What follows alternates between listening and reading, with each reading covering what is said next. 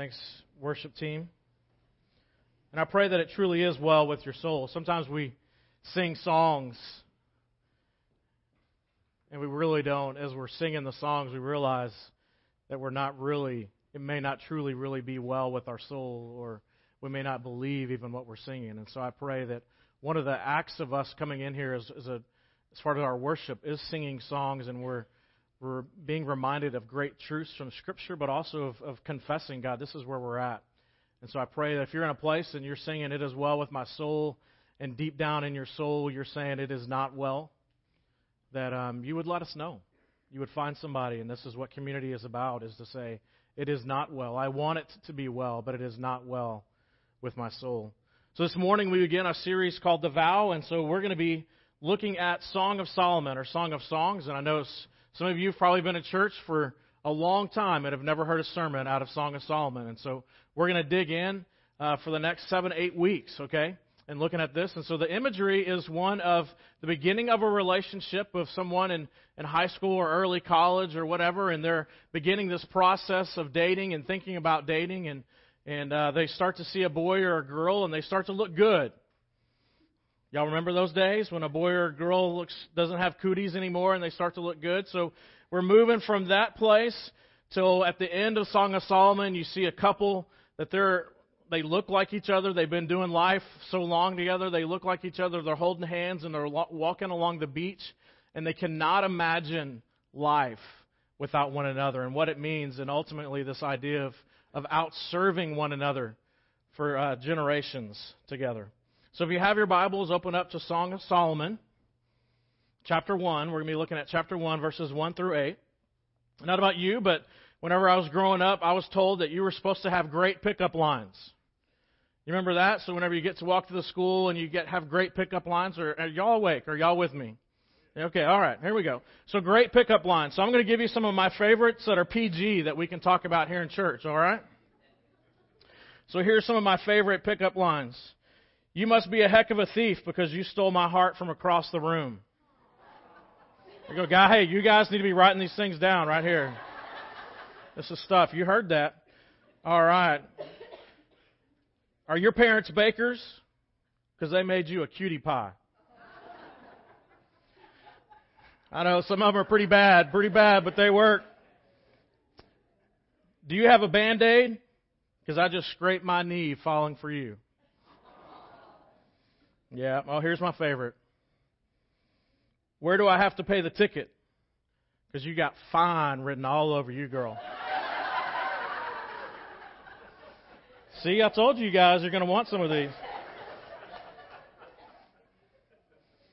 When I first saw you, I was looking for a signature because there's always a signature on a masterpiece.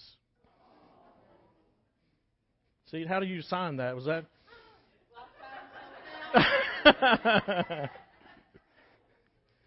oh man, there's something wrong with my cell phone because your number ain't in it.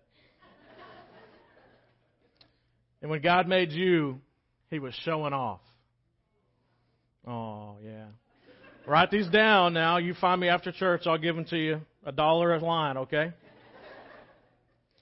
So as we begin this journey together, that's just the beginning. And you know, I mean, the beginning, it's it's this scary thing. I mean, if you were in junior high once and you went to the junior high dance and girls are on one side and guys on the other side and and even if they came together as a date they just kind of come and they just split and there's this fear and trepidation of what each other look like. And and somewhere i've i've uh, been in the school hallways and something about seventh grade seventh grade hallways smells really really bad.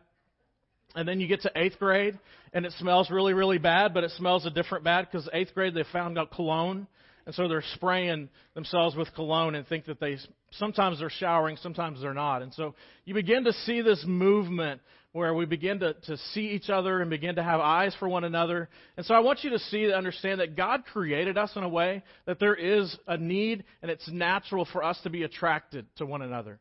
And so we'll even see that in those verses here in just a moment. But this movement, and so here we are at the very beginning, and one of the things that I want us to grasp, especially as parents and grandparents, is to not push our children too quickly into pursuing relationships. Because too many times we push our children into pursuing relationships and finding someone or whatever to make them think like, hey, this is going to complete me.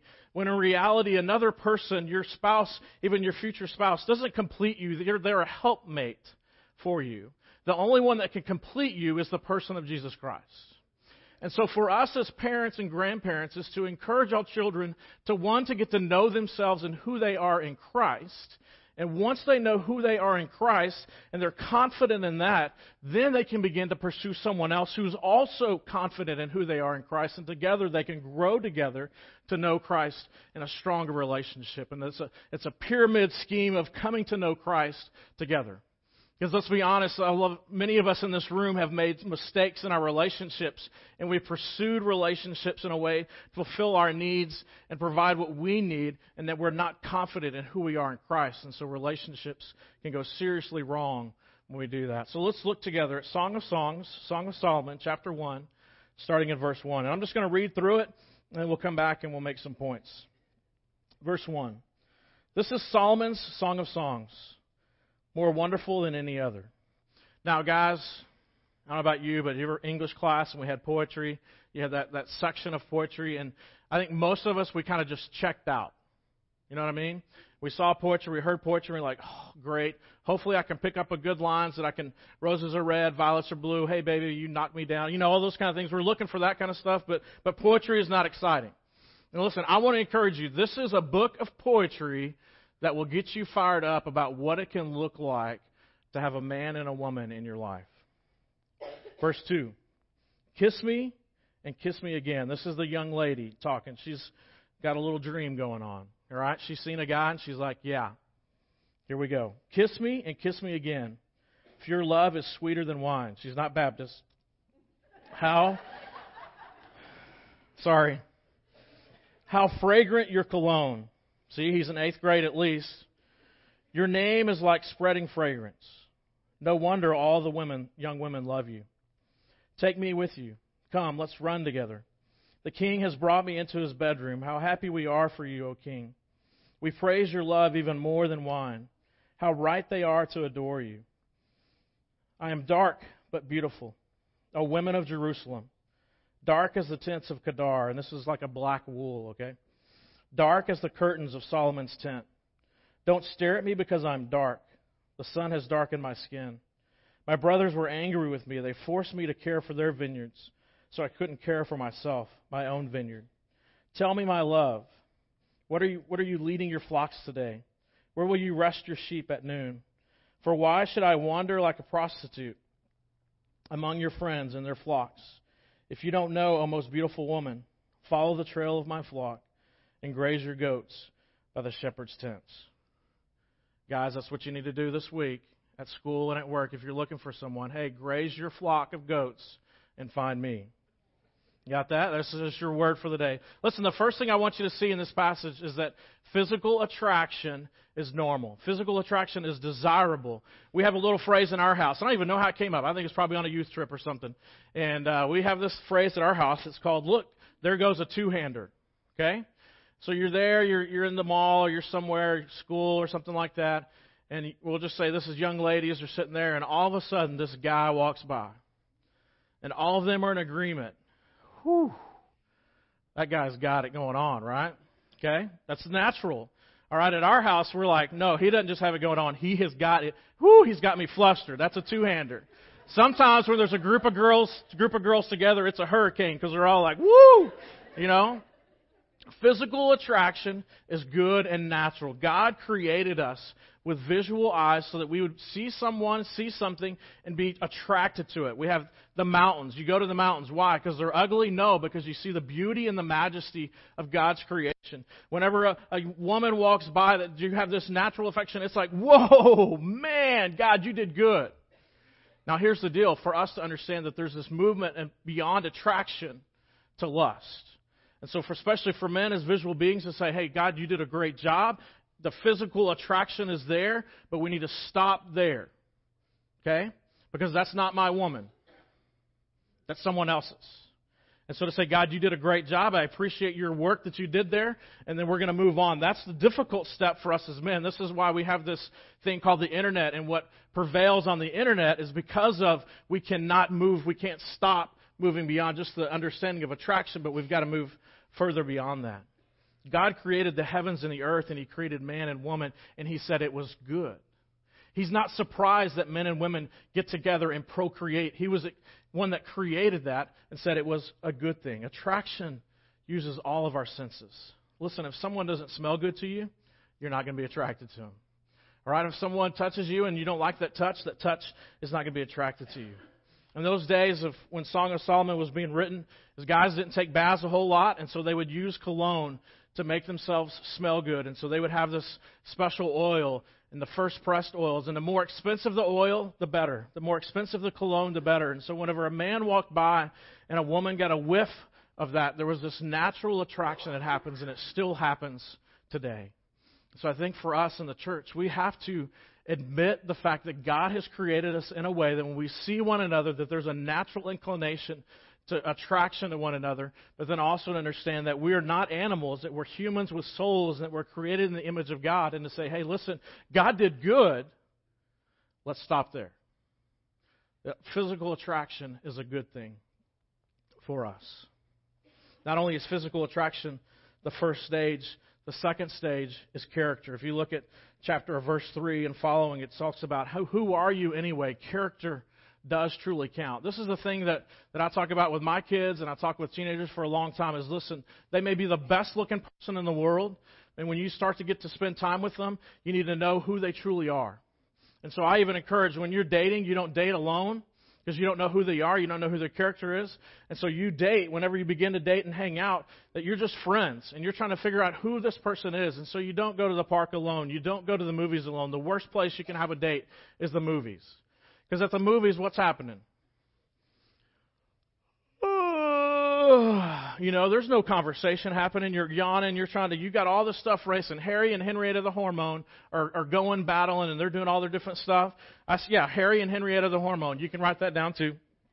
They are moving and grooving, and they're trying to figure all this stuff out. And see, if you don't know who you are in Christ, and you're not confident who you are, and you think this person over here is going to completely complete you, then you're going to make some dumb decisions. Some dumb decisions. Who are you anyway? Your character counts. You see in verse 3 that she says, Your name is attractive to people. This woman was attracted to this man not only because he was physically attractive, but she was attracted to his character that whenever someone said his name, that good things came to mind.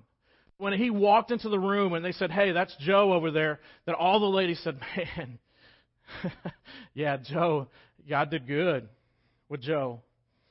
But you know what? Joe, and they begin to list off, man, he's kind, he's generous, he's faithful, he shows respect for authority, he loves Jesus and they begin to list all those different things off that not only is he physically attractive, but the attractiveness of his character runs deeper.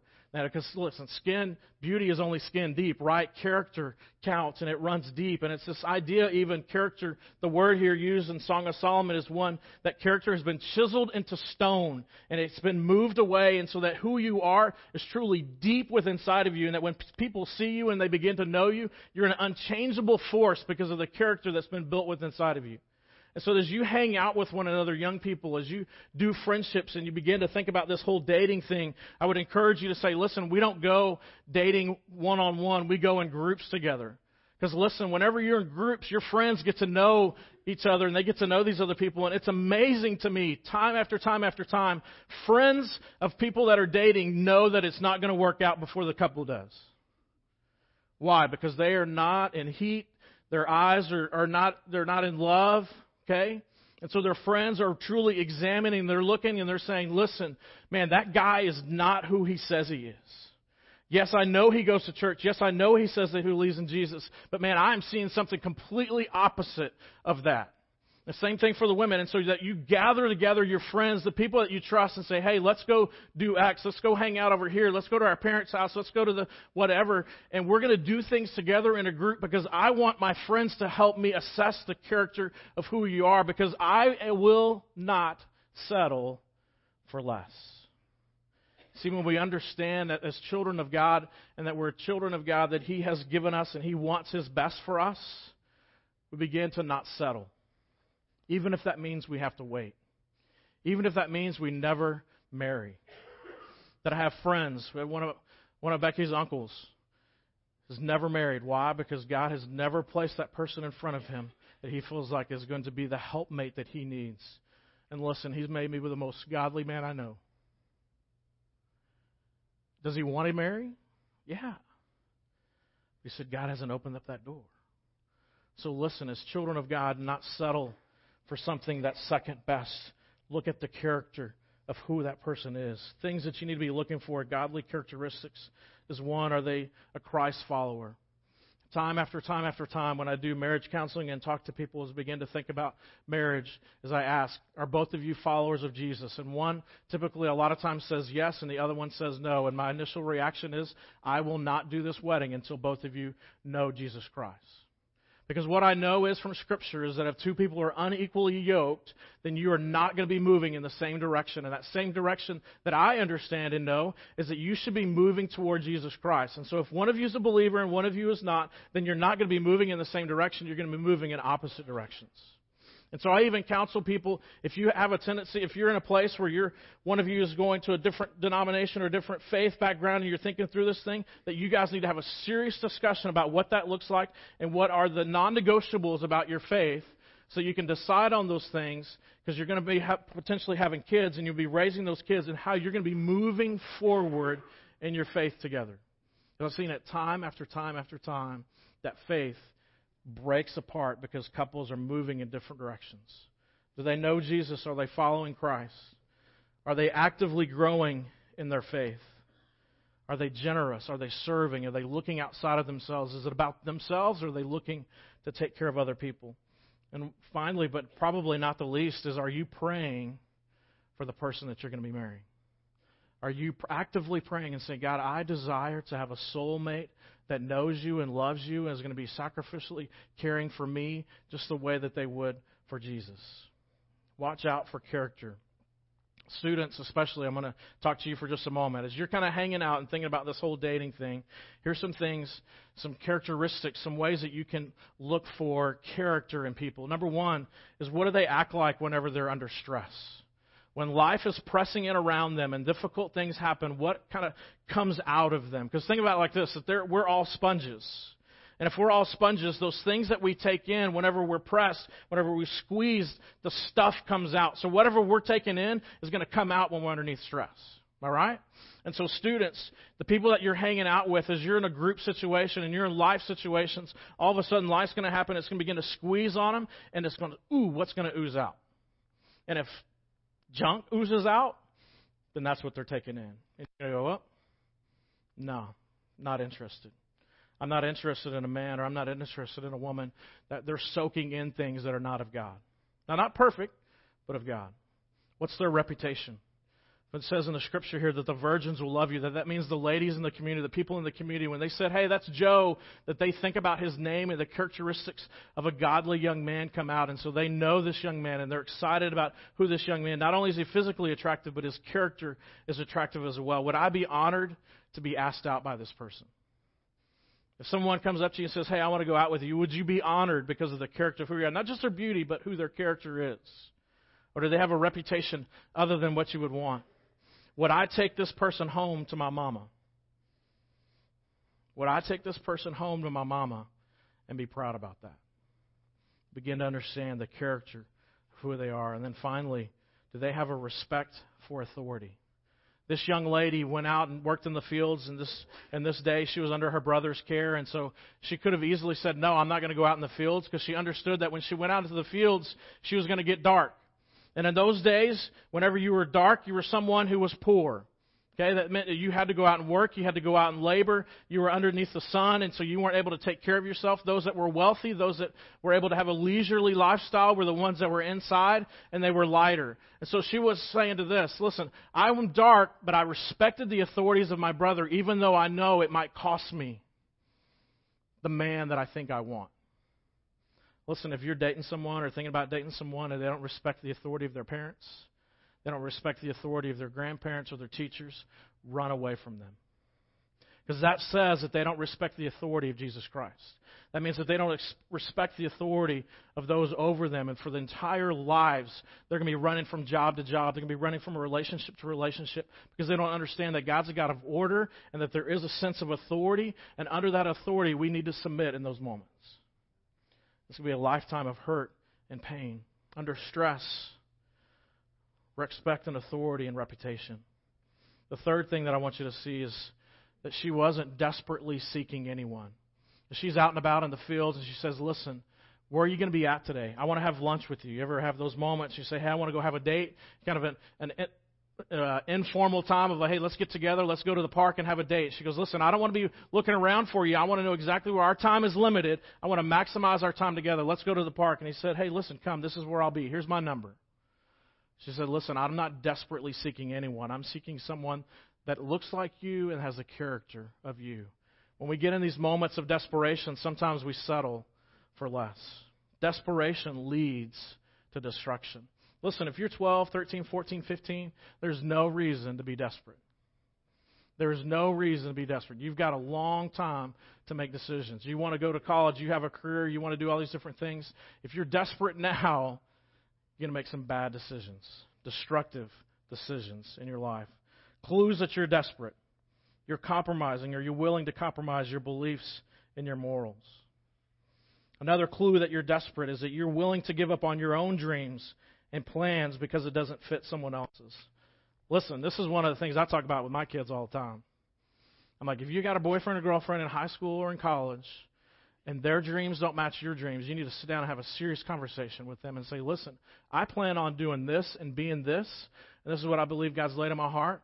And if this doesn't line up with yours, then that's a telltale sign that we are not meant to be together.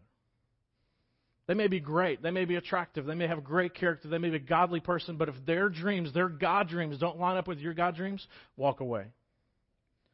You'll, it'll save you tons of hurt and pain. Your value and worth comes from them. It's a clue that you're desperate. If your value and worth comes from having that boyfriend or girlfriend, again, they're not your completer. They're going to be a helpmate later on. You view yourself as damaged goods, that you settle for someone else because maybe you've made a mistake in your past. Listen, God's a God of grace and God of forgiveness. Put your past in your past. Remember that, hey, I've made some mistakes. Learn from that. And listen, you're not damaged goods. You're made whole in Christ. You have a new future. Quit making bad decisions awful lies. You're pretending to be someone that you're not. That you wear a mask so that you can be cool, you can be whatever you want to be with this person, but as soon as you're away from that person, you take off the mask and set it down and you're, you're yourself. If you cannot be who you truly are with this person, walk away. It's not worth it. You're with someone who's not pursuing or leading you to Jesus Christ. Again, it takes time to get to know these people. If they're not leading you and helping you pursue Jesus, walk away. It's the number one criteria for us as followers of Jesus is to know does my spouse love Jesus and are they pursuing them? Desperate people do not usually make good decisions. They make dumb ones. Proverbs chapter 5 gives a graphic description of what it means for a man to be walking out of the house and he's distracted and he sees things that are pleasing to the eye and he pursues them and the pain and the hurt that comes from that. Proverbs 23:3 The prudent see danger and take refuge, but the simple, the fool keeps going and pays the penalty. Listen, if any of these things that I just mentioned that are desperate out of desperation and they begin to ring off in your head, red flags begin to go off, sirens go off, then you need to step back and say, Am I in a relationship with someone that I don't need to be in a relationship with? And take account of that. You know that you're ready to begin dating. You know that you're ready when you begin dating. When you know that the man and woman that you want to marry looks like, has the character that you want, and you're not willing to settle for something less. You know that you're ready when you know that you are who you are in Christ. You're confident in your identity in Christ, and you begin to not be desperate, but you're looking and you're praying and you're saying, Listen, God, you've got dreams for me. I'm going to go to school. I'm going to be doing this. I'm going to be doing that. And God just happens to just kind of drop somebody in your lap, and you're like, Whoa, this person, I like this person. They're physically attractive. I love what this person's about. I love their character. I love everything about them. And you know what? As we sit down and we get to know one another, their dreams kind of line up with my dreams, and we're kind of moving in this direction. When you're, when you're ready, those are the type of things that happen. When you're ready, when you're willing to be single rather than to make a bad choice in a marriage partner or a dating partner. You're ready when you're willing to become the person that your ideal mate is praying for. In other words, you're looking around and you're looking for someone and you're like, man, I need someone in my life. I'm, I'm ready for this. Listen, when you're ready to stop looking around and trying to find someone to complete you, but you're ready to stop and say, listen, God, I need to draw the circle right here around me. I need to become the person in Christ that I need to be. I need to understand who I am in Christ and my identity is in Him and what that looks like and work on me. God, would you chisel here? Because, God, I want some abs. Would you just chisel some abs, right? Just chisel some. Listen, chisel in the character of God that you want me to be so that when that guy or that girl comes along, they go, wow, God, you did good. And you've been doing the hard character work that it takes. That, listen, that you're the same person when no one is looking than when everybody is looking. And that only happens when you draw the circle around yourself and say, listen, I'm not going to settle for second best. I am a child of God. I am worthy of first. I'm not a leftover. I'm not a run over. I'm not a whatever it is, the lies that you've been buying. You are a beautiful, unique piece, masterpiece. And there is a signature by your name God. Stop settling. Do you hear me? Stop settling for second best. If they do not know Jesus, set them aside. There is no such thing as missionary dating. Okay? Listen, if you are if you are a follower of Christ, you are here, and someone that's not a follower of Christ is down here, the only thing that they can do is they're going to pull you down. It's virtually impossible for you to pull that person up. Quit believing that you are the one that's going to be different than everyone else. See the danger ahead and know that you are going to fall and mess up, and then you're going to have this regrets and the shame, and the great deceiver and the great liar is going to tell you, hey, you are unworthy. See, I told you that you're unworthy. So many people in this room can say they've walked that. Listen to the truths. Be, develop the character that God has for you. Quit settling. You're ready when you do not have to compromise your relationship with God. This morning, if you're single, several of you, quite a few of you are, evaluate where you're at. Are you becoming the person that you need to be for your future mate? Are you doing the hard character work that it takes? Or are you in desperation mode? Pull back and take an assessment. Where am I at? What's God doing to me? Do you need to dump that person that you're with. Students, young adults, older adults, someone with your, that you're with, and they're not pushing you and leading you toward Jesus Christ. Today, when you go home, don't text them, call them. Say, listen, I can't be in a relationship with you. And that's going to be hard. But you need to do it. Married, how are you doing? Are you becoming the mate that your mate needs? Are you still growing and pushing and, and developing that together? Are you spending time and together and growing in a relationship? Are you growing together and pushing each other toward Jesus? Are you still enamored with that person? Some days you wake up and you in bed and you look next to you and you go, "Huh? I don't know that that's what I dreamed about." And they're looking back at you going, huh, I'm pretty sure I didn't dream about that. Cultivate that. It's so easy for us to forget that we used to chase one another. That the smell of that cologne, they would walk by and you'd be like, oh, baby. You know, that, that you would just, what that, that attraction was, that maybe there's those moments where you need to date one another. Again, one of the things when I talk with couples, the first thing I ask them is, When's the last time you've been on a date? And they all look at each other and they're like, mm, I don't remember. I'm like, go date. Continue to date. Continue to cultivate that fire, the relationship that you have together. Because listen, it's natural for us, for our eyes, to wander and to look. Physical attraction is natural. If we don't cultivate that in our marriage relationship, there's a tendency, a human nature tendency to begin to look outside. Understand who we are, understand how God made us, and cultivate that physical attraction because the character attraction as well. Let's pray together.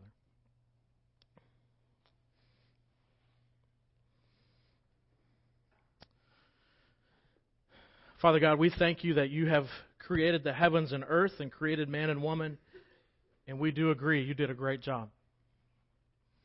We thank you that you've given men and women to one another as helpmates, as helpers.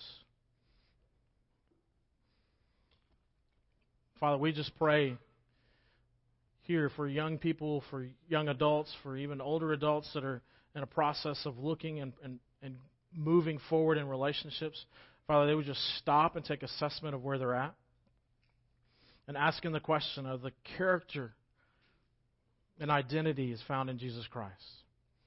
To draw a circle around themselves and begin to say, I want to be what my future mate desires. Even more important than physical attraction, but Father, the character that my future husband and future wife would want. Father, that means making difficult decisions, saying no more than saying yes, probably. Choosing our different friends. So, Father, I just pray that if there's anyone even in this room that's maybe in a relationship and they even know as they're sitting here, they're like, God, I've got to take assessment of this and it's not God honoring. The Lord, that you would give them the courage to step away. Father, that you will honor that. And that they won't be alone. They won't be incomplete. Father, they will have an opportunity to, to know you and to grow in you and to find their identity in you. For Father, I know that's the desire of these young people and those in this room that are seeking you and also seeking someone to do life with. Father, may you be brought honor through that. For it's in your Son's name that we pray. Amen.